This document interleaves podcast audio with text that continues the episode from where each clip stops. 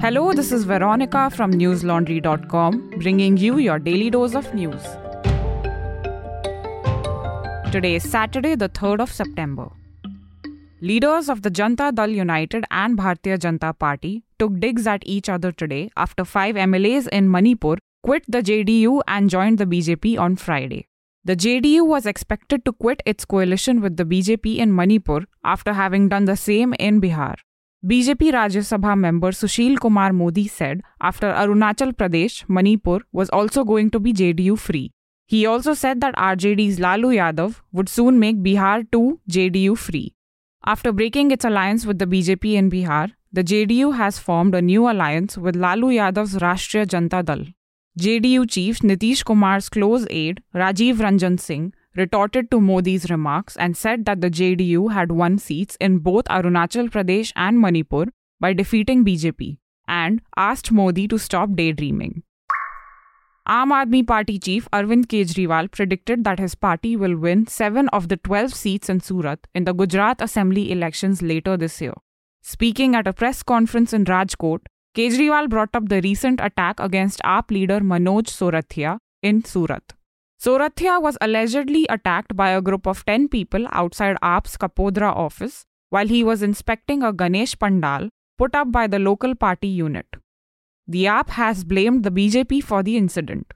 The AAP chief said the people were very angry about the rising hooliganism demonstrated by the attack on Sorathia. He went on to say that AAP had done a survey in Surat and it showed that his party will win 7 of the 12 seats there.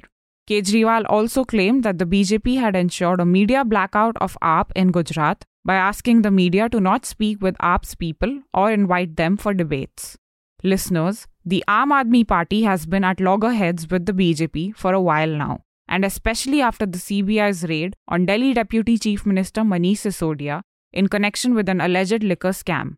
The CBI inquiry had been a recommendation of Delhi Lieutenant Governor Vinay Kumar Saxena.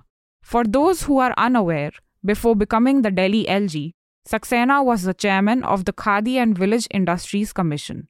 In January 2017, Saxena had launched the country's first exclusive Khadi India lounge in Mumbai, paid for by an 80 crore rupee grant by the Small and Medium Enterprises Ministry to modernize Khadi outlets in India.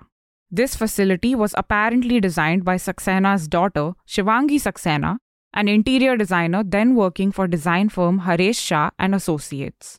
This, despite the fact that the KVIC Employees Conduct states that no employees of the Commission shall use their position to secure employment for any member of their family. If you would like to know more about this, you can read my colleague Pratik Goyal's report on newslaundry.com. It is titled Delhi LG's daughter designed Khadi Lounge while he was Khadi Commission chief. This story is behind the paywall exclusively for our subscribers who believe in the power of an ad free news model. Join our movement to pay to keep news free. Head over to newslaundry.com and click on the red subscription button on the top right corner of the screen. Subscription plans start as low as 300 rupees only. Pay to keep news free. A school cook in Rajasthan's Udaipur was arrested for discriminating against Dalits, police said today. Two Dalit girls had served the midday meal that Lala Ram Gurjar had cooked in a government upper primary school. He had allegedly objected to the girls serving the food and asked the students to throw it away because it had been served by Dalits. The two girls reportedly told their families about the incident. The families reached the school and demanded action against the cook. Police said that a case under the Prevention of SC and ST Prevention of Atrocities Act has been registered in the Gogunda police station. BJP MPs Nishikant Dubey and Manoj Tiwari, along with seven others, have been charged with trespassing after they allegedly tried to make Deoghar airport officials give clearance to a chartered flight for takeoff past sunset. The two leaders had visited the family of the girl who was set on fire by her stalker in Dumka. Hindustan Times reported. While on their way back, they allegedly entered the ATC room and asked for clearance. Dubey is the MP from Jharkhand's Godda, whereas Tiwari is the MP from Northeast Delhi. Though the airport was inaugurated by Prime Minister Narendra Modi in July, it is yet to be cleared for night operations.